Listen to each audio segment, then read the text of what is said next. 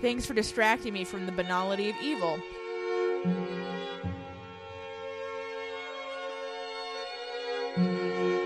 Like they're Alex Trebek.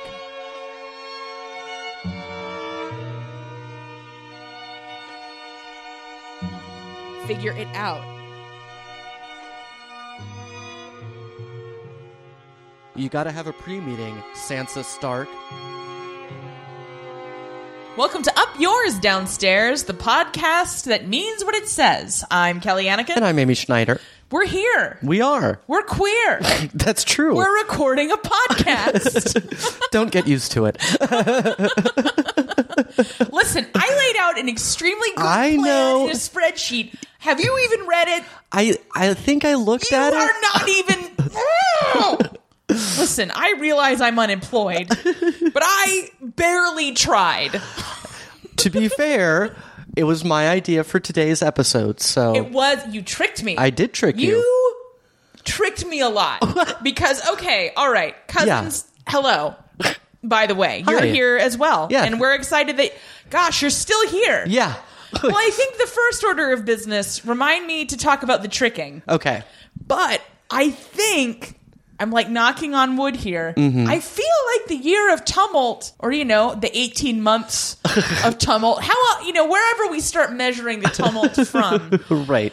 Historians differ. Yeah, I feel it's like how nobody can decide what to call our generation. Right. Are we Zennials? Are I we the know. Oregon Trail generation? Well, because somebody was asking who, uh, what's the, I forget how they phrased it, but what's oh, what's the holiday musical for like angsty queer millennials or the holiday movie? I was like, that's a very Yeah, specific. yeah, yeah. I mean, No, it Har- would be a musical. Right, the holiday movie for queer millennials, and I said I think it's a Nightmare Before Christmas, but only because I assume millennials have the exact same taste as my generation. Which Oh, I see what you're saying. Yeah. Sorry, I was thinking about our generation because I don't see millennials. right. Well, I know, and that's I like should put that's that on my resume. I have millennial blindness.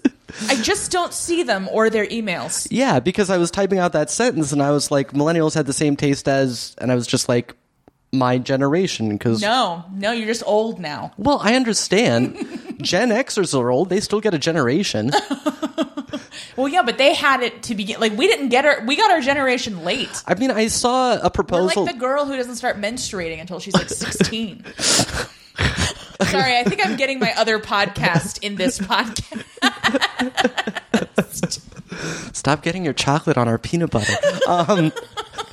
Um, I did. Somebody a while back had a thing that said we ought to be called the Oregon Trail Generation, and I think that's a good name. It's just it hasn't, you know, it doesn't It's not matter. a good- that's not how you name. Like you can't name a generation after something. You have to understand the context. You know what I mean?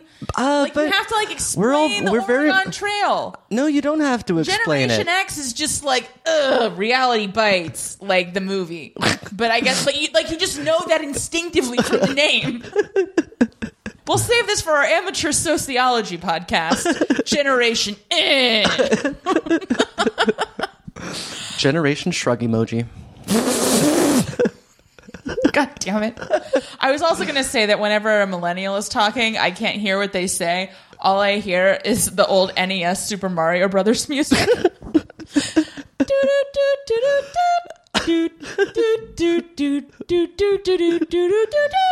It's like Homer, but like updated. You know, Right, for a fresh modern generation. quiet you.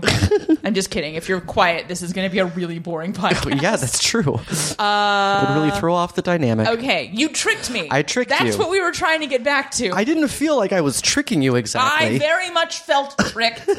Amy texts me. She's like, "Oh, hey, let's try this out. Let's do this thing. You know, it's it's a manor house. You know, it's this movie called Conspiracy, and I'm thinking it's going to be like a a Poirot."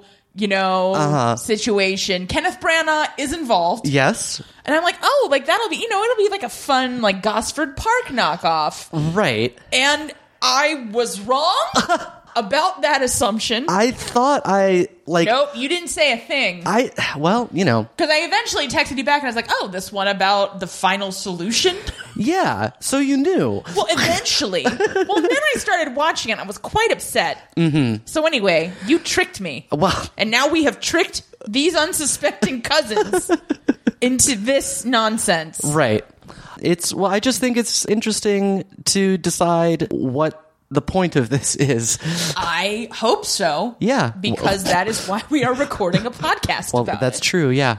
I will also say this does not meet our typical mandate, which we have kind of thrown out the window. Right. We're like, I don't know. We don't listen, cousins. We don't really know what's going on here. Well, number one, Amy won't read the spreadsheet. number two, Yeah, that holds us back, really. yeah, you not reading that spreadsheet is really preventing us from taking action. Mm-hmm. Anyway, we're thinking just sort of like a broad period piece mandate. Yeah. Not a menstrual mandate. That's my other podcast. Right. and, you know, stuff we like. Yeah. Yeah.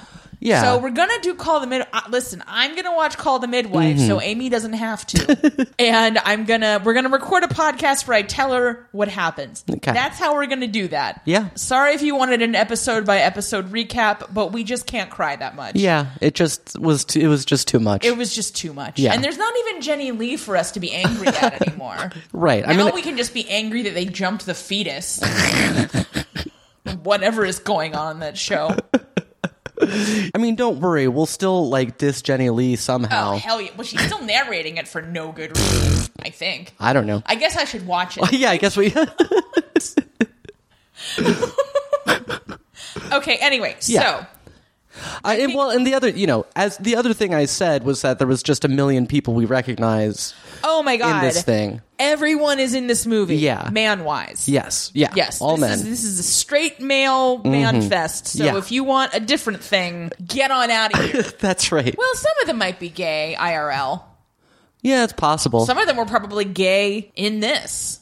yeah. They just don't have time Right. to get into it. Right. It's just a two-hour meeting. Okay, let's just start. Let's just start. Let's just start. Okay. So we see servants readying a big house for not a murder mystery, not a romp, a conspiracy. dun dun dun. All the writing is in German. So I'm like, okay, we're in Germany. Mm-hmm. Cool. That makes sense. And then there's a voiceover who's not a char- he's not a character. He's just a voiceover guy. Mm-hmm. And I think that that's actually the the doctor. The what's his name? well, literally none of the babblings have made any Krit, sense. Kritzinger. I think that was him doing the do not voiceover. think so because I looked at the IMDb page a lot during this. oh, I mean, I did too. and That's it true. was a totally different person Oh, okay. credited who isn't in the movie. Okay. This voiceover man is expositing about Hitler's army sucking in Russia. We're all familiar. yeah. And tells us that 15 officials convene in, is it Wannsee? I think it's Fonzie. Yeah. yeah. I knew it at the time Right. because he said it. That's the motto of our podcast. I, knew, it at, the time. Yeah. That could be the new name. I'm kidding. We're keeping No. the name. Yeah. We. Yeah. We. People laugh at the name even when they don't know what it's about. That's right. We agonized about this, and then it was like, why? Yeah. We. We already got like that. That's the one thing we don't need to fix. Okay. So Yeah. anyway, he's like, hey, these officials, they met in Wannsee in Berlin, and they met for two hours. Then a plane flies. Oh boy, a plane. Yeah. It's World War II, everybody. this is the most action we're gonna get. yeah, it is. and then, hey, there's Stanley Tucci. Yep. Uh, cool. Yeah, there he is. He's around. And so, uh, again, I want to say that um, th- uh, two things. One is the reason I put this on was because a I had recently read a World War II history, um, so that period was you know top of mind. I also read a World War II history recently. Mm-hmm. You're not the only one that can read histories, Amy. I never claimed to be. um, so you. and then and then I was just looking for something. I was just like scrolling through the HBO app, like let's watch something I haven't seen before. And so I saw this, and then this first scene, I was like, oh my god, how many times have we watched something with this exact scene? And essentially, just It's you know, basically the Downton Abbey credit. yeah, basically, This is also the least upsetting part of the movie. it is, yeah, Because you don't know what's going on yet. You're like, perhaps there's, you know, some, uh, you know, treachery afoot. And One of these servants is a spy. And, you know, uh, something not horrible will happen. Spoiler. Nothing good is about to happen. Yeah. It is so upsetting. so I mean, for starters, somebody drops a bunch of plates. Oh, they sure do. Woohoo! yeah, Stanley Tucci very much unhappy about that. Um, and He is, okay. yes, Here is like my biggest beef with this movie, which won multiple awards, including a Peabody Award. Mm-hmm. Yeah. Which, come on, Peabodys. come on, you're better than this. Nobody in the cast basically does a German accent. Right. And look, I realize like everybody filmed this like on their lunch break, of something else that HBO was producing at the time. Yeah. Because it was in 2001. So I think Rome was still on. Oh, yeah, I think or you're had right. Just started I think so. and other other thing. We'll get to there. Well, right. My point is, come on, gu- and like Stanley Tucci has an American act. Like he's not even doing a British accent, Right. With all of these British guys, H- how did he get into this movie? Yeah. He's yeah. like the only American. yeah, no, it's like the you know, I, I feel like the actors talk to the director like, what what sort of accent are you looking for? Just Whatever you feel like. I don't give a He fuck. was like, eh. I don't know why Bugs Bunny is the director of this movie. I mean, he has a lot of experience in Nazi films. That's true. We had a VHS tape when I was a kid of like a bunch of like the wartime Looney Tunes. Uh-huh. Yeah. I can't even enjoy the Looney Tunes anymore though because they were racist as fuck. oh, they sure were. Yeah. Man, I do not. I have racism blindness because it took me for years. Like I would be Well, like, it's just I you would, were like a talk kid. to. I'd be like, oh, what a maroon, and then I found out that's a slur. I well, I thought he was just mispronouncing moron. Uh, I don't. Well, maybe I don't know. Yeah, I mean, I Well, I mean, either way, Yeah. Uh, I have chosen not to call people that anymore. Well, I think that's on the side of caution there. Yes, Oh, absolutely. absolutely. Yeah. I mean, Well, it's I not don't wanna be like I mean, these guys. r- Right. I mean, and there's certainly no denying that it was racist plenty of times. Yeah. That we can all agree. Anyway, but what was great about the World War II cartoons was everybody could get on board because they were being racist against the Nazis. Yeah. And we were like, fuck those guys. That's right. Again, this movie that we're talking about is very upsetting. Mm, It is. Yes. Oh, and Stanley Tucci tells this woman servant to smile, so uh, I'm already mad at him. right. And yeah, uh, so my prediction at this point was that it would be a movie of wandering accents and that Kenneth Branagh would chew the scenery a lot. And I was correct about one of those things. yeah, that's true. Kenneth Branagh turns in a pretty understated performance. I mean, uh, even like especially right. compared to everybody else. well, and especially by Kenneth Branagh's Oh, yeah. own standards. Like, I feel like he deserves his own scale, like Maggie Smith, except for sucking and like Well, I would. it's I mean, not like an honor. You know, My- he should be embarrassed that we're having this conversation. my note about his performance was that he cannot play a character that isn't on some level just really cheerful. Like he played Hamlet as cheerful. Like it's just it's all he can do. he was having a good time as Hamlet. You know, Kate Winslet was there. Oh, yeah. you'd be cheerful if Kate Winslet was around. I sure would. I would as well. Who wouldn't? I'd draw her like one of my French girls. Oh, you JK. and your French girls. I was like, I don't actually know any French people, so my bad. I know a German girl. Okay, congrats. Yeah, Good job. she's back in Germany now. Cool story, Katie Holmes. So we see a bunch of dudes arriving and Heil Hitlering all over the place. And one guy says that there's no silence like this in Latvia. There's which- no silence like Latvia. okay, sorry, Sweeney Todd, you don't scan for Latvia. yeah. Um, If you were okay at this point, if you were playing a Heil Hitler drinking game, you would already be hospitalized for alcohol poisoning, and we're like five minutes in here. Yeah, at best. this is not. They just won't stop saying it. They won't. They love it. They mentioned that, you know, General Heydrich is coming and everybody goes for a drink. And then uh, one of them is signed in like a guest book. And Stanley Tucci pulls the page out and tells a servant to get rid of the book and then burns the page. I forgot that this happened, and like when that happened, I thought it was like an important book or like a cool book. It was just Yeah. the guest book. Yeah. yeah.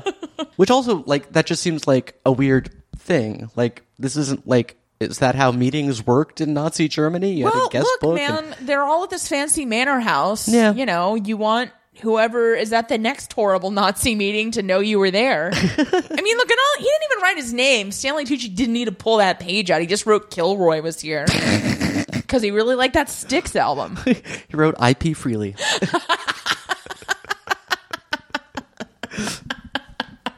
So the dudes are taking refreshment Mm-hmm. and talking about the home, which was apparently previously owned by a Jew. dun, dun, dun. That's basically how this is played. Yeah, and that's actually not true. Oh, he was really? uh, he was the guy that owned it was uh, pretty early. Oh, right, it's a real place. yeah. The guy that owned I it was, was, like, how do you know? Wikipedia. He was a pretty uh, early on got in on the Nazi party pretty early on and then used that to embezzle them out of millions of whatever they used. Rubles, marks. Marx. Reichsmarx? Anyway, yeah. He he stole a lot of money from the Nazis and so they confiscated among other things this house. Okay, thank you for that historical context while I checked something different. Well, it's just interesting the way that it's so historical, and then they just throw in these random like you know things that are just blatantly false. And Well, but I mean, that seems like the kind of thing that they would do. well, that's know what I true. mean? Yeah, Like- yeah. These these people were into alternative facts before that was a thing. That is a good and point. it is very conducive to their entire worldview and their sense of camaraderie and the Reich. From them to be like, oh, it's great that we're stealing things from Jewish people.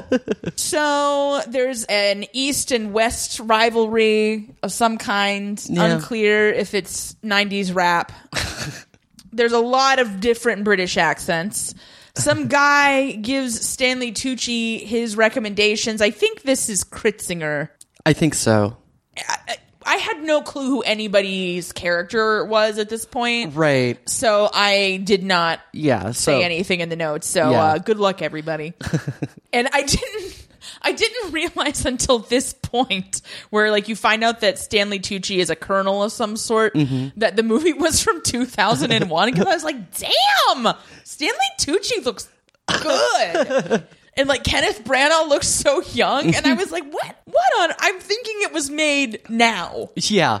And it was not at all. It No. was made 16 years ago. By the way, have you seen the sideburns on uh, Kenneth Branagh in the movie coming up? Bizarrely, no, Oh. because I like sideburns and making fun of Kenneth Branagh. Yeah, you need to go look that shit up because it is ridiculous. We should talk about that movie for this podcast. Yeah, that's a good point. Yeah, that's a really good point. Yeah. Now, keep tuning in, cousins, to see if we follow through on this plan. Could go either way. Listen, I feel like as soon as you read that Excel document, we're going to pull out of this nosedive. All right. Listen, I've been recording about the royal we. I keep browbeating you about Whalecast. Mm-hmm. I know. Uh, Eventually, you're going to listen. Eventually, I will. I did finally actually buy myself a new soundboard since the other one broke. Well, So, that's, you know, a move it is. It in, is. a, in a direction. it is. It is not nothing. we will take our irritated sniping about why we're not putting out episodes more regularly. It's Amy. We'll do that later. Sure. Maybe we'll put that on the Patreon. More Hiles. Please be kind to your livers, people. Oh my God, Colin Firth. That is exactly what happened. I Yeah. did not know anything about this movie, clearly, since I didn't know it was about Nazis deciding how to murder Jewish people. I fl- and I think this also was when I was like, oh my God, this is like Bridget Jones's diary Yeah. Mm-hmm. peak Firth here. Oh man. Whew. Yeah. Gotta, whew. Okay. You take the next bullet point because I gotta calm down. So uh, the guy who plays Posca in Rome is here m- mingling, and some people are like Germaning. I don't know. Others are not. And uh, then I thought they were. I don't think any of them actually are. okay, yeah, I probably thought not. some of them were Germaning, but it might have been the thing where people like pronounce the word in the foreign language yeah, with a perfect German accent and then go back to the normal. Anyway. like they're Alex Trebek. yes, just like Alex Trebek. And then a guy named Klopfer has arrived, and he is also from Rome. He is the newsreader guy. Yeah. And I was like, oh my gosh, this guy is upsetting, but also not upsetting because I love the newsreader. That's right, exactly. Um, so they're all, you know, just speculating about what's going on and all uh, not feeling great about the fact that they have failed to take Moscow. Never get involved in a land war in Asia. Uh, yeah. Like, come on, guys. You're falling down on the 90s rap. You've never watched The Princess Bride. I can see why the Nazis made so many abhorrent choices. so, Colin Firth and some guy who I think maybe again is Kritzinger, they talk Mm-hmm. about the law and they shit talk the SS.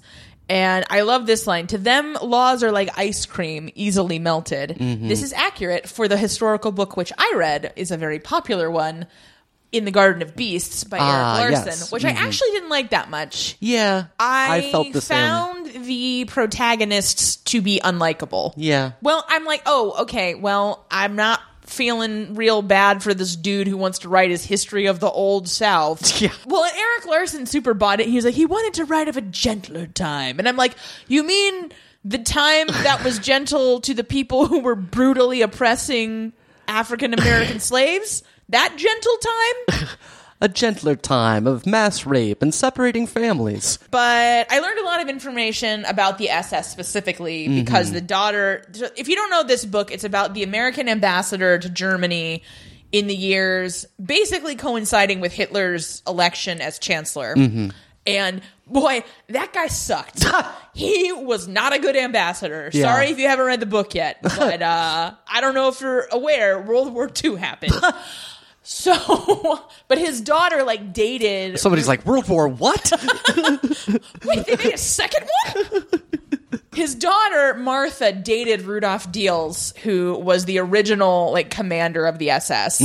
And boy howdy. Woo! You want to talk about political infighting?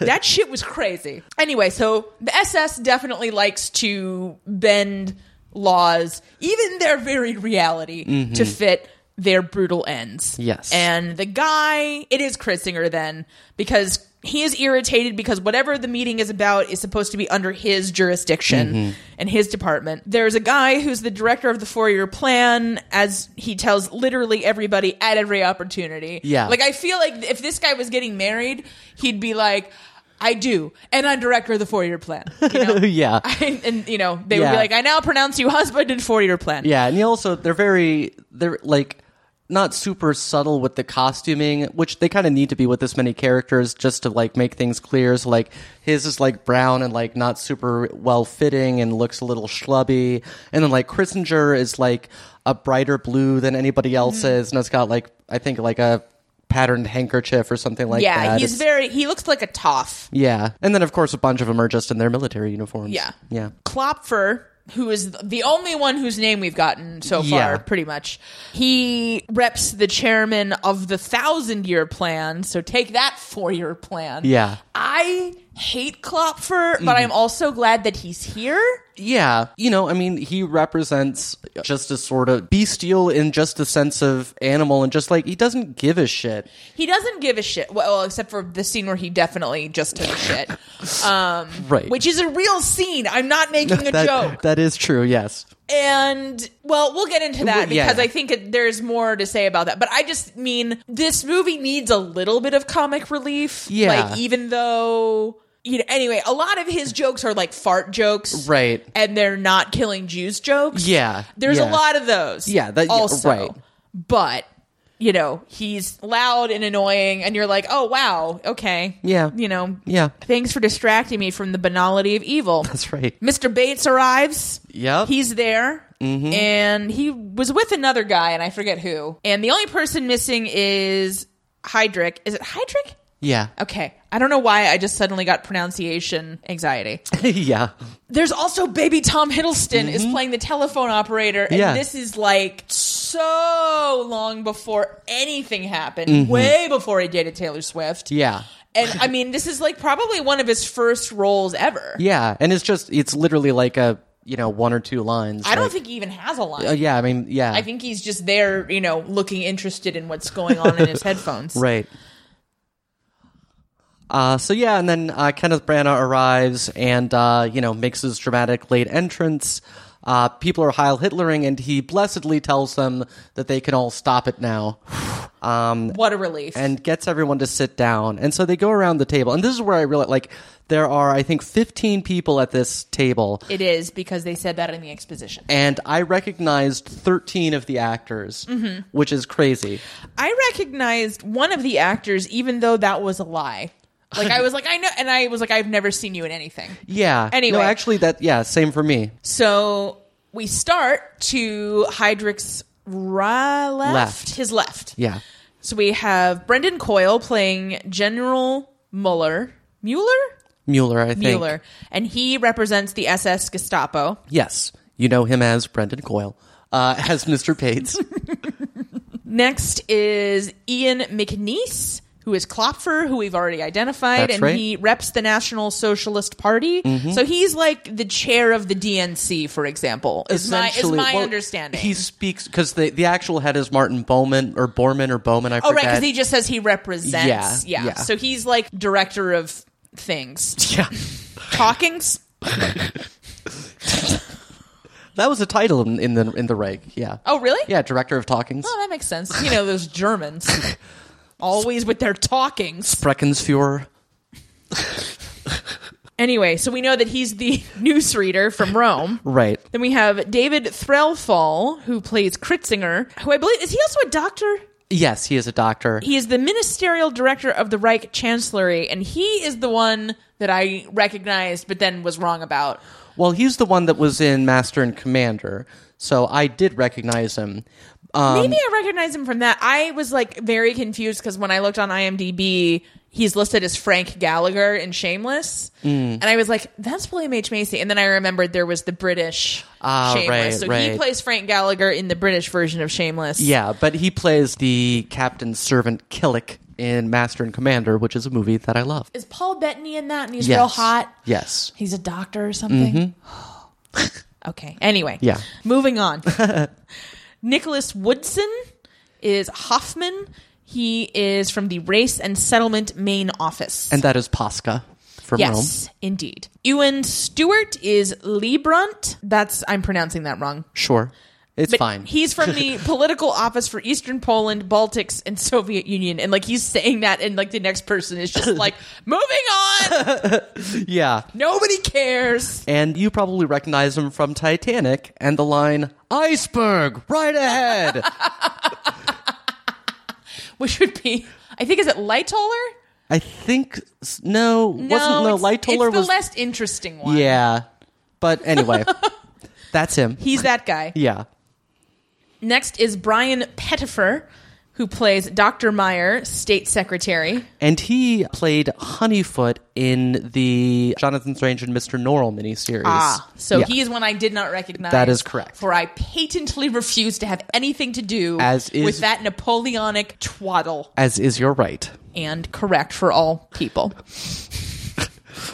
Next, we have Colin Firth, who you know from Your Dreams. I, th- I was literally just gonna say Oh my that. god, it's like we're the same person. so he is S- Stuttgart Mm-hmm. Interior Ministry, Yep. which is really not helpful. That doesn't really tell you anything about what he actually does, but we will get to that. Yeah. Next is Kevin McNally, who is Luther, and he is the undersecretary to the foreign ministry. Also, his full name is Martin Luther. Yes. Which was hilarious. To me. Yes. And actually, the World War II book did mention him in passing and said that he was the namesake of a rather more influential anti Semite. Oh, I didn't know Martin Luther was anti Semitic. I mean, everybody was back then. Yeah, well, doesn't Yeah. make it right, Martin Luther. Yeah. No, I mean, or that's. Martin Luther. Yeah, which is, and it's also just, you know, a thing to remember is that Europe had a history of, like, just occasionally killing a bunch of Jews going back to at least the 14th century. Well, and we should also remember people currently are way more anti Semitic than I think we're aware of. Yeah. Like Yeah, for sure. I I didn't really know until all this like Charlottesville shit went down. I mean you're like you're aware and then you're not aware. And Mm-hmm. Yeah. then I was talking to one of my friends who's Jewish and she's like, "Yeah, my family has a bug out plan." You know, Yeah. you're not going to take risks at this like and it just keeps happening Yeah. and you know i just i'm just wrong to think better of people but i mean and i just i just don't understand and again we'll get more into it's like Yeah. i don't know what people's fucking problem is Yeah. Yeah. like people are just people they shouldn't make you nervous Yes. and eh, anyway Yeah, we will continue to have this conversation. But Kevin McNally is uh, actually from Downton Abbey. yes He played Horace Bryant, who was the father of that soldier, that Major knocked- Bryant. Yeah, that knocked up what's her name? uh, ethel Yeah, that's from the the one. whore institute right. remember me ethel from the whore institute i was one of the whores no i'm sorry i couldn't hear you over my overbite ah downton abbey Yep. people don't talk about it as much anymore How odd. Nor is this podcast as popular as it once was. I wonder if there's any kind of connection. Those uh, Onion headline years ago that says webmaster of uh, official website for Shutter Island is struggling to reverse tra- traffic decline. I mean, it worked for Space Jam. Yeah, yeah. Or the Heaven's Gate website. Jesus Christ. Next, we have Jonathan Coy Neumann, director of The Office of the Four Year Plan. So he's the annoying guy. yes, and he is uh, Murray. Yes. Yes, Murray. Which and I did not Sans recognize mustache. him. I didn't Yeah, either yeah. until like I saw, I was like, oh, and then you can kind of see it. yeah, like But when- it's like if they shaved the mustache off of old Uncle Moneybags on a Monopoly board. yeah, Next is Barnaby Kay, who plays Langa, deputy commander of SS task forces in Latvia. Yes, who you don't actually really know from anything. He did play a character named Noel in Shakespeare in Love, but I don't remember that. So Yeah, whatever. you know. Yeah, so I don't count him. Well, now we're not allowed to watch it anymore because of Harvey Weinstein. I'm kidding. Like at this point, it's like try watching a movie that hasn't been produced by a rapist. right. Ne- Anyway, is he the hot one? uh, he the Langa. Yeah, Uh, I mean, I arguably, yeah. He's, you're the wrong person to ask. he's the one. He had kind of a little bit of a scar, I think. and Okay, does he, was- have like a bigger arc toward the end? Um, he was. He's the one that says, I think you know when they get into euphemisms, and he's like, yes, he's the hot one. Okay, okay, great. yeah. So we've identified the non-Colin Firth level hot one. yes, Next is Ben Daniels, who is is it Bueller? I think so. Secretary of State of German occupied Poland. Him I remember. He was on Law and Order UK. He was. Oh boy, I got excited when I found that out. Yeah, he was also in Rogue One, I assume, as some. Oh right, some person that died. Uh, okay, I mean, I just figured with his Aryan good looks, he was one of the Oh, you that's know also bad good. And he- guys. yeah, but a bunch of them died too. well, I mean, yeah, Everyone died. that's right. Spoiler. Next is Peter Sullivan, who plays Schoengarth, SS General Government. He is not from anything. That we've Boo! seen. Yeah. Get out of here, Peter Sullivan. yeah. Next is Owen Teal, who plays Freisler. I bet all the other people made fun of him for not going to go on in the future to be see something that we were in. Listen, That they, we- anyway, they couldn't have possibly predicted that this movie was made specifically for 2017 us. I'm sure he would have tried harder if he'd known it would be featured on such an illustrious podcast as this one. That's right. He would have made sure to go on to have a bit part in Mr. Selfridge. Absolutely. We all would have done that, Amy. Oh, yeah. Jeremy Piven's a douchebag. What a surprise. Oh yeah, There's, Did you read the interview with him?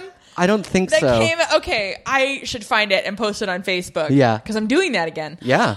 he had some interview with some journalist like the day before someone was like, "Hey, Jeremy Piven sexually harassed me on multiple occasions." And he is just a raging douche lord. he is just like and I don't even mean from like a but he's just like, "Oh, you know, it's just such a lovely opportunity and you know, I'm about the work." And bl- I'm like, "You are not, you son of a bitch."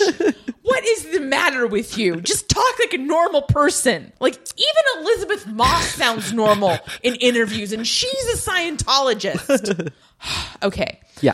Back to this list Yes. Owen Teal, Freisler, Ministry of Justice, and Stormtroopers. And uh, Alistair Thorne on Game of Thrones. Indeed. Next up, Stanley Tucci, Eichmann, Colonel Eichmann, SS Gestapo and Office of Jewish Affairs, which seems like he should only have one of those jobs, but well, uh, yeah. And you know they're him, hardly in their startup phase anymore. and you know him from being delightful in various movies. Indeed. I had one question. Well, I'll ask you this. uh, So finally, and finally, Kenneth Branagh, Heydrich, SS Chief of Reich Security, Main Office, also a douche lord. Yeah. We have not got there yet. right.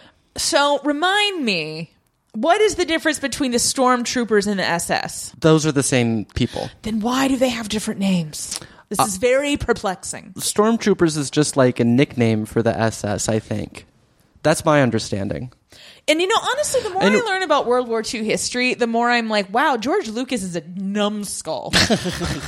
Yeah. Well, I mean, you know, part of too what went on in Nazi Germany is that Hitler felt that he was more secure if he had a whole bunch of different competing you know, powers going on, and they were all sort of never sure who was in and who was out. Um, Oh, you mean like the patriarchy? well, I mean, sort of like that, but it was just like, it, y- you know, it was Like an abusive parent? yeah, much like that.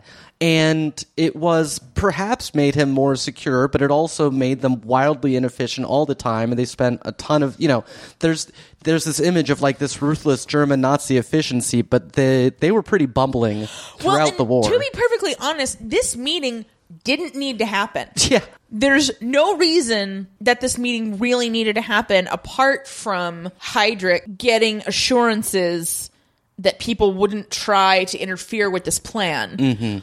Which did you need to at this point? Well, like, but I- aren't people afraid enough that they're going to get killed? but I but I mean, I think that's the point is that you know, for example, Klopfer feels like he is doesn't feel particularly intimidated because he feels like well I represent the Nazi party and the SS works for the Nazi party but they don't exactly so Yeah. there's that's what it So we'll get into this more. Yeah. So Goring, Yeah, I think it is. I cannot. I also have Nazi name pronunciation blindness. Yeah. I can't do it. Yeah. So you know, sorry, Germany. My last name is Dutch. That's why I can say it out loud. so Goring has charged Heydrich with quote unquote solving the Jewish problem on the entirety of the European continent. He basically says they are having a storage issue. Yes. Because they have rounded up all of the Jewish people and are storing them places. And they need that space for other Nazi stuff. Right. And see, because their original plan was essentially the Mitt Romney plan of self deportation. Yes. To just make their lives miserable and have them go somewhere. Then their plan was to conquer the Soviet Union and put them all in Siberia. But at this point, it became clear that that wasn't going to happen. Aha, I see now why they talk about Moscow so much in this. Yeah. There was even, they briefly were playing around with an idea of t- sending them all to Madagascar. Okay. Yeah.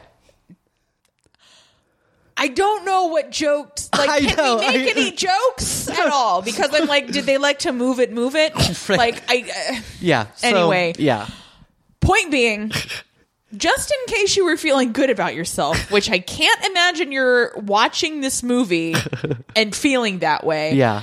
They also make a point that no other countries want to take the Jews. Mm-hmm. So, like, don't feel great about not being a Nazi. Basically, anybody in the Western world. Right. Like, if you were like, you know, like a white country Mm-hmm. that was part of Europe or North America Mm-hmm. or, you know, yeah, I guess uh, Australia, but, you know, they had their own problems. Sure. Mainly being really far away. Yeah. But uh, Yeah, no, I Yeah. mean, and they, you know, specifically, you know, underline America included, and Yeah. you know, where the Jews are whispering in Roosevelt's ear, according to Kenneth Branagh. no. well, because again, like people in America were way anti-Semitic. I know a family friend, or basically a family friend's dad fought in Germany, and he hated the Jews before, and he hated them potentially more afterward. People are still grappling with this idea that Jewish people are people, and it is unspeakably awful. Yeah. Well, I mean, that's what I that's what I remember from that in the Garden of Beasts thing was the ambassador going to Hitler and being like, "Listen, we all agree the Jews are a problem." Yes. you know, And I mean, and this is every like yes, that ambassador sucked, Mm-hmm. but that is like the like least level of his suckitude. You Yeah. know what I mean? Yeah. Mm-hmm. Like he he was like progressive on the Jewish question Mm-hmm, merely by virtue of being like, well, maybe we shouldn't kill them right? like within the American embassy. Like Yeah. Mm-hmm. we're not even talking in comparison to the Nazis. Okay. They're discussing the problem of evacuation versus emigration, which is when they talk about other countries not wanting to take them. Right. And then Kritzinger is very upset and he keeps trying to interject. Mm-hmm. He's the one who was upset to begin with that this was under his department. Right. And then Heydrich just keeps pressing on with statistics. Like again, this meeting is so pointless Yeah. because no objection that anybody raises is really truly entertained. Mm-hmm, Basically, Heydrich just keeps saying, "Yeah, yeah, yeah, we'll get to that." Yeah. no, no, no, we'll get to it. Yeah. don't even worry about it. Yeah. and then he does ask for feedback. Yeah. When he lists the statistics of all the Jews in Europe, which not only includes in England, which they were clearly not going, they Mm-hmm. clearly had no chance at that point. It includes Ireland, it includes Spain, it includes Turkey. Like, they just included all these countries that were neutral and they had no intention of doing anything about. if I have learned anything about like the business world, it's that just throwing numbers at people, even if they're irrelevant, like really pushes you toward your goals. Yeah. Like they don't have to mean anything. Nobody's going to double check them. Yeah. You're just like, here's what's going on. And people are like, oh, well, you said numbers. Great. Uh, d- what's, what's IG Farben? Because they say they're going to take refreshment during the meeting. Right. Like IG Farben. And I looked it up and I can't remember what it is. Well, IG Farben is Instagram, is- Farben. is- well, it's the company that um like semi ran Auschwitz. Um, yeah, Okay. yeah, they still exist, I believe. Great, awesome. Yep. Just like all those other companies. they're all kind of going and they're they're like getting drinks and stuff and Klopfer says and I forget who he says this to. He says that he's heard Heydrich has a little Jew blood in him. Mm-hmm. And you know, whoever he's like, "Oh yeah, why don't you ask him?" Yeah, And Klopfer's like, "Maybe I will." he won't. and then Stanley Tucci has a story about taking language lessons from a rabbi, which ends horrible Yeah, because he's like, oh yeah, I you know, because he works in the Department of Jewish Affairs. Mm-hmm. He's like, yeah, I found this rabbi, and I was like, listen, I need to learn you know Yiddish and Hebrew, and you know, Mm-hmm. figure out what y'all are talking about. Uh-huh. And so he paid for lessons from this rabbi, Mm-hmm. and then he was like, but you know. I should have just had him arrested and thrown in prison, and then I could have had lessons for free. yeah, Because he had to pay for it out of pocket because his boss wouldn't approve the expense. right. And so then the rabbi ends up getting taken by the police because he like ill-advisedly left his home and he's like these people they're so stupid and that's just about how they find ways to blame the Jews for what they're doing to them. this may be a good point to start talking about how uncomfortable this movie is. It's extremely uncomfortable. It's so. This is why Yes. you tricked me. yeah, well, sorry. I mean, granted, I guess if you tell somebody, "Hey, watch this extremely uncomfortable film," although honestly, I'm one of the few people in the world that would be like, "Hell yeah, I'm ready." yeah. This is all so civilized, Mm-hmm. and they're all saying the most horrible things you've ever heard Mm-hmm. because people don't talk this way in front of each other anymore. Mm-hmm. You know, except when they're out buying tiki torches and whatnot. Right. Well, they don't talk that way, you know, in front of us anyway. Yeah. You know, Well, you know. Yeah. I don't blame them because we would be upset. that's we will we would. And so, yeah, it's two hours of people saying terrible things. Yeah. And you know, you know the end, Yeah. obviously. Right. I don't I don't know that this movie needed to be made to be perfectly honest. Mm-hmm. Like it's rare that I would like we've covered things that I'm like we shouldn't have made this Mm-hmm. as a society. Yeah. But like that's been things like Titanic the legend goes on like things Right. that are like patently bad Yeah. or you know Ill-made. part- most of Titanic BS, BS, yeah. What was that thing that we stopped watching? Oh yeah, like yeah, whatever was it it about a was. city or something? Strumpet City. yes. What are we, a bus? okay. This is clearly a very top level production. It was a Mm-hmm. co production between the BBC and HBO for Holocaust Remembrance Week Mm-hmm. in Great Britain specifically. They also did a production of The Diary of Anne Frank, like a new one, which I think we might have watched at Mm. Mm-hmm. Oh, some I think we point. did. Yeah, yeah. I think there are stories about the Holocaust that could have been told that are not this story. Yeah. And I would have preferred to see that. I'm not sure. I like here's the thing. I have a case for this that I'm not sure is valid or not, but it's basically Are you a Nazi? No. Okay, great. Proceed. But I think that what this movie does that say the Diary of Anne Frank doesn't is it it makes the effort to implicate the viewer and it makes the effort to implicate like especially somebody like us that watches these period pieces and watches these piece, period pieces that glorify people like the granthams yeah. sort of and, and just powerful people when powerful people are the ones that do all the evil in the world That's a good point. If you don't have power, you can't do evil. Yeah, not much. You don't. Yeah, you don't have a quorum. Yeah, that was sort of what I've. I, you know, I don't know what extent they were trying to do that, or to what extent they were I just like, can't see why else you would make this. yeah, yeah, Mm-hmm. because it's fucking awful.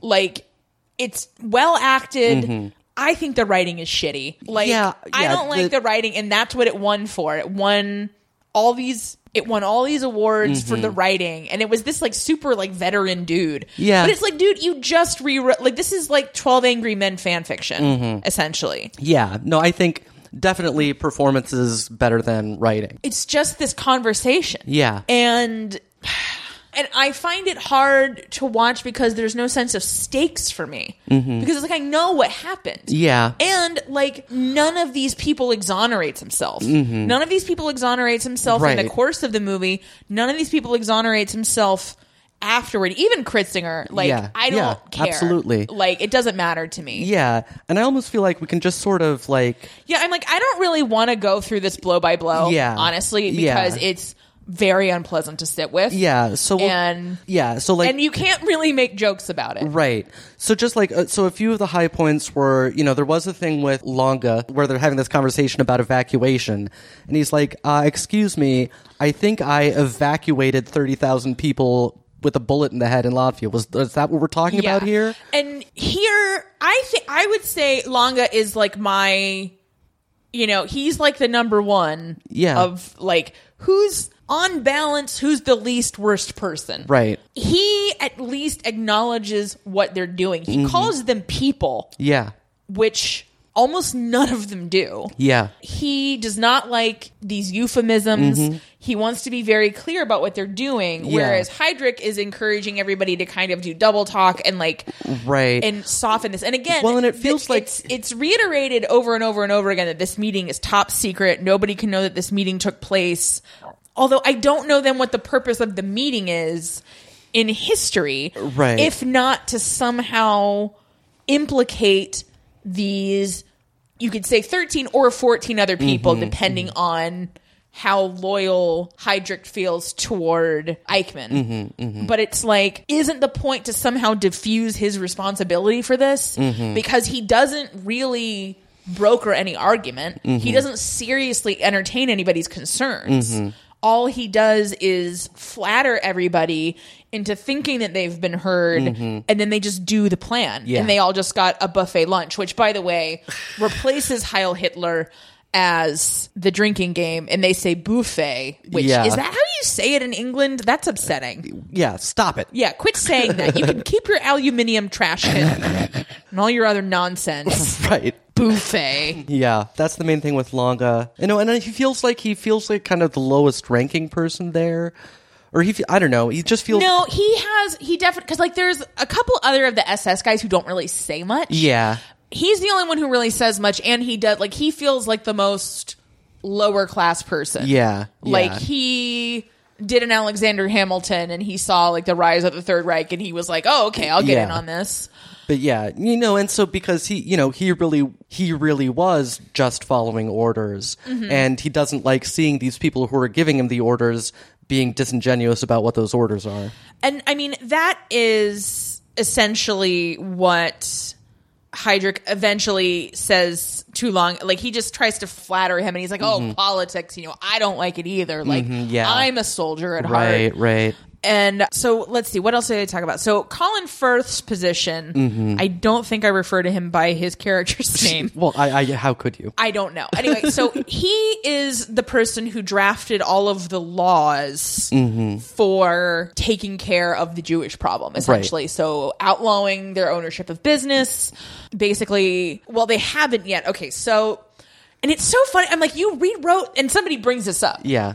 He's like, you can't rewrite the laws. And they're like, dude, you seriously just did that Yeah. like we didn't have these laws before. Mm-hmm. So he is positioned initially where you, the viewer, are like, oh, okay, maybe this is a good person. Yeah. Nope. possibly, arguably, the worst one. Right. Because so basically, you know, unlikable Klopfer is like, ah, fuck your laws, we can do whatever we want. Yeah. And he gets into this really impassioned thing about it's, you know, there has to be like, you know, it'll be chaos and there's all these problems you're not thinking about, and this is gonna happen, this is gonna happen. You know, and they're like, Do you even hate the Jews? And he's like, You're goddamn right I hate the Jews. Oh my god! Like he's because he's- he says, and I thought this was interesting in the light of like Trump's America. Mm-hmm. Like his point is. People like Klopfer are like, oh, you know, Jewish people are, you know, they're pigs and they're Uh-huh. idiots and you know they're they're subhuman. And Mm. he's like, no, like they're smarter and they're better than us. That's why we have to get rid of them. Yeah. And I'm like, you're Yeah. really generalizing here. It's just like two sides of the same shitty coin. Mm-hmm. You know, but I can just totally see that's the logic that gets people to join the Klan and the fucking Proud Boys and all Mm-hmm. Well, of these hate groups is and- people being like, no, no, no, I'm appealing to your intellectualism. This Mm-hmm. is Darwinism. This is like survival of the Mm-hmm. fittest, and they're better than us. And I'm like, well, that makes no sense either. Yeah, and he also, in his passionate rant about how much he hates them, says that they deny the Christ. And he's the only person in this whole thing that that seems to be a motivating factor for him. Hmm. It's weird that he says that because he also, in pointing out the difficulty and trying to figure out who's Jewish and who's not, because they spend a reasonable portion of this movie Mm-hmm. talking about intermarriage. Who qualifies as German, who does not qualify as German. And he is the only one who suggests that Jewishness is a matter of behavior and not a matter of genetics, essentially. Mm-hmm. Well, oh, wait, then it does make sense. Because then I guess if you're qualifying that with like the practice of a religion as a behavior Right. and not like an inherited trait. Okay. Yeah. I retract my earlier semantic criticism, Yeah. but also fuck this guy. Yeah. The four year plan guy actually he just he tries several times to point out that they really need the workers. Yeah. This is another thing that was a complete contradiction in their plan because they had this plan and not just with the Jews but with a lot of the people in like a lot of the Ukrainians, um, places like that where they were just like, Okay, we'll starve them all out and then move Germans there and it'll Mm-hmm. be great. But it's like they always wanted to work their prisoners to death. Mm-hmm. But if you're working them to death, you're not going to get good work out of them No. and they never dealt with that contradiction. Well, and okay, so I'll say this much in terms of this getting made. Whenever, you know, something this terrible on this scale happens, people's reaction is like, how could this happen? Mm-hmm. I think the point of this is to say, here is how it happens. It happens the same way when the senior level person calls a staff meeting. Mm-hmm. Everybody goes in. It's very clear that he will not be deterred Mm-hmm. by extremely logical Mm-hmm. criticisms of his plan and you all just go along with it Yeah. because he's got a higher pay grade than you. Yeah. It's literally what happened to you at work today. That's how it happened. yeah. Mm-hmm. Because you thought it was not worth the trouble of objecting. Yep. One would hope at work you were not discussing matters of grave import like this. But I mean, I think it all bears thinking about like what industry are you in? Yeah. Yeah. What are you doing? what was it that I was reading or seeing where they were saying you have to? Uh, oh, it was a Kurt Vonnegut uh, graduation speech at MIT. He's talked about how his brother had graduated from there in 1938, and he said if he had graduated from a university in Germany or in Russia. Then he would have gone on to work for you know those governments there, and he said you have to. It's very important to ch- choose who you work for. Yeah. That's an important moral choice. It is an important moral choice. I think it is incredibly important. Yeah. And it's terrible because the vast majority of who you have the option to work for, they're profiting off of all of the systems of inequality we Right. Mm-hmm. all throw our hands up about and say, oh, we can't possibly solve this Mm-hmm. and yet we are all forced to go in every day and make it happen. This is depressing. I Mm-hmm. Yeah. need to go reread that Eugene Debs biography. Yeah. So other things, Krissinger says that the Fuhrer had personally denied that they would be, you know, doing something like At this, this. point, shouldn't you know that that dude is unreliable? Right. And that's, you know, Kenneth Branagh looks at him and says, and he will continue to do so. Yeah. And it's like, oh shit. Yeah, dude, there was no guest book. Yeah. Figure it out. yeah. They do have some discussion about my one Jewish friend basically. Yeah. Heydrich doesn't care about that. Mm-hmm. They then get into sterilization, which is a real fun romp. Yeah, sure. And they talk about how they have been sterilizing the disabled since like 1938. Yeah. Mm-hmm. It's working great. Oh, fuck. I believe Heydrich is the one who says death is the most reliable form of sterilization. Yes. He is. And- Yep. He's not wrong. Yeah. He's not wrong, but that's a fucked up thing to say in a business meeting. Yeah. Yeah. Oh, and that's that's the other thing, you know, the thought I had about it is just the structure of this makes Colin Firth's rant feel very like if you didn't know any of the words, it really feels like, oh, he really Oh, yeah. won that round. Like and uh, what is the other like the Klopfer says something to him it's like, oh, you know, I'll remember that or something and Colin Firth says, You should. I'm very well known. Oh, and well, it's, and because when he was introduced, you know, ah, right. his reputation had preceded him, and he kept trying to be like humble, but then like he says several things that belie that. Yes. because he's like, oh no, no, no, I was part of a team, and then he's like, my laws, and then he's like, I mean, I mean, yeah. yeah. Yeah. from you, okay? I learned it from watching you.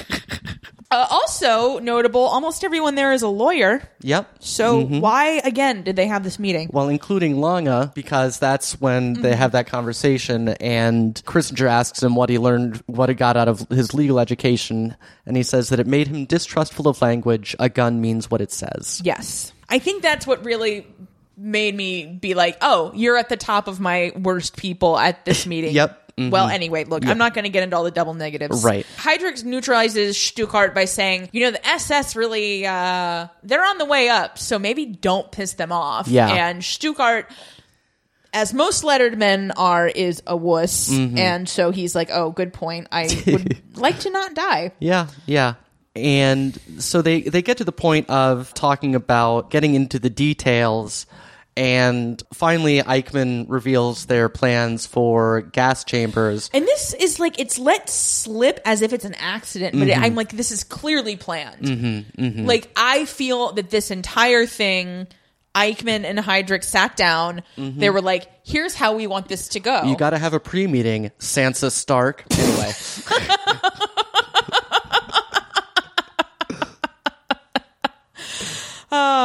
Sweetburn. Yeah. No, yeah, exactly. Because they start out with evacuation, and then they slowly, everybody realizes that they mean killing everybody. And then they're like, boy, it sure seems like that's going to be really tough and inefficient. And it seems to lower our soldiers' morale when we have them massacre innocent children. Boy, that's a problem. And this lo- it just leads them all the way up to the uh, final solution. Yeah, Hoffman, who is Posca, Yes.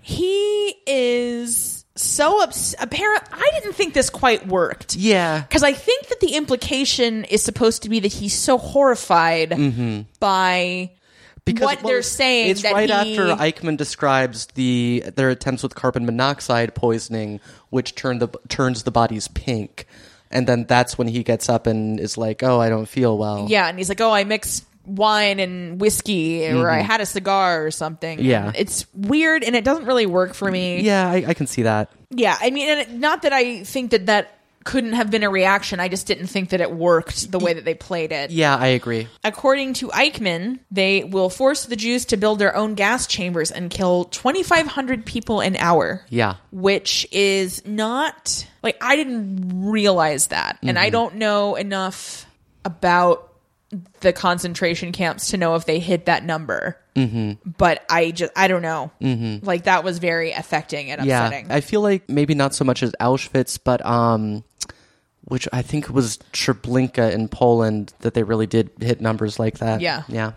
Okay. Anyway, so basically they get through this and everybody pledges their support. Heydrich has neutralized everyone. Mueller has like done nothing this whole meeting, by the way. Mr. Bates just like sits there. Yeah, the the only note I had about him is that Brendan Coyle much better cast as a Nazi than as a romantic lead. Oh my god, yes. Undeniably so. After the meeting disperses, everybody wants to try to talk to Heydrich, and he's like, nah, I got what I want. Like, I don't need to talk to you. Yeah. He's instructed them to memorize their notes and then they'll be destroyed. And then all the drivers are outside having a snowball fight until Eichmann comes out and he slaps the hell out of Heydrich's driver. Yeah. Which is a weird scene. I felt like it worked, but I don't know what I it also accomplished. felt like, well, I think is- it was like this reminder of the actual physical brutality that these people were capable. You know what? 'cause Yeah, it's like yeah. it's been so academic the whole time, Right, We right. haven't seen them inflict anything upon anybody. Mm-hmm. Although somebody talks about how pretty the maid is, the ma- they talk about the maid a lot in like Yeah. the last shot of the movie is like her and her boyfriend leaving, and I'm like, I don't understand this. Yeah. This won a Peabody. Yeah.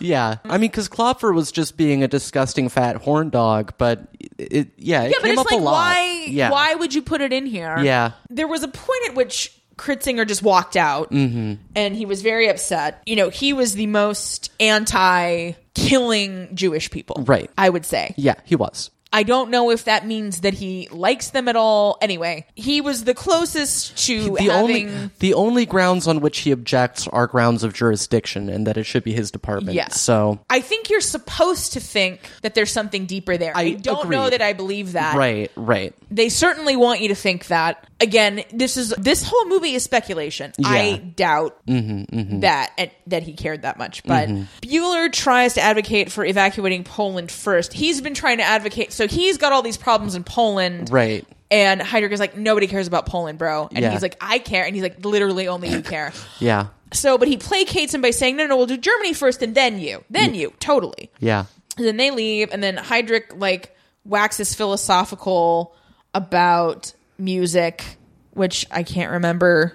Was it We- Brahms? It it was well. It was Schu- Schubert. Schubert. Yeah. yeah, because he's Austrian. Okay. Yeah. Yeah. So he says it'll rip your heart out because it's so beautiful. Mm-hmm. He goes into this study with Eichmann and Mueller to drink. I guess they're buds. Apparently. Yeah. Like Mueller has Oh. they were- literally done nothing. yeah, but he was. They were the two sitting on either side of Yeah. him. and the- so sure. So they go in and Kritzinger had told him a story and he mentioned like when they came in from outside. So he Mm-hmm. had a friend who this is so monologue Anyway, Yeah. Kritzinger had a friend who loved his mother and had an abusive father. When his mother died, he couldn't cry. But then when his father died, he just wept bitterly. And so the point that Kritzinger is trying to make is if we eliminate the Jews, all of this hatred that we've used to unify the country will have no object. And, you know, we'll have to deal with, I guess, essentially reality. I mean, you know, Yeah. like these labor shortages Yeah. and all of these other problems Mm-hmm. that are legitimate problems of governance, regardless of whether they follow through on this plan or not. Mm-hmm. But they're giving everybody this false target. Yeah, yeah, and I felt like I I felt like uh, Heydrich got like some incorrect like he was like oh i know what it means and he had some his theory was seemed wrong to me i don't know but i think the other thing i also thought about it was like is this him like s- just being real subtly hinting like hey i heard your dad's jewish because that that is the rumor about heydrich is that his you know but anyway i don't know it was mainly just a I don't think so, though, because I. I mean, Kritzinger was not the person that we heard referring to this. Right. It was only Klopfer, then Mueller was kind of egging him on. Yeah, but- yeah. I mean, I also think it was just a fucking monologue monologue. So then we just pretty much get Heydrich heading out and Mueller heading out and Stanley Tucci looking tired. Mm-hmm. And he puts on the Schubert record. The butler loves it and Eichmann doesn't like Schubert. This sentimental Austrian Austrian crap. He cleans up all the notes and leaves. And then we get the voiceover coming back telling us what happened to everybody. Mm-hmm. Basically, no one, with the exception of Kritzinger, expressed remorse that we're aware of. I don't remember what happened to everybody, but Heydrich, there was an assassination attempt. He was wounded, and then his wound got infected, and he slipped into a coma, which then pushed Eichmann into this like frenzy, implementing and executing the final solution.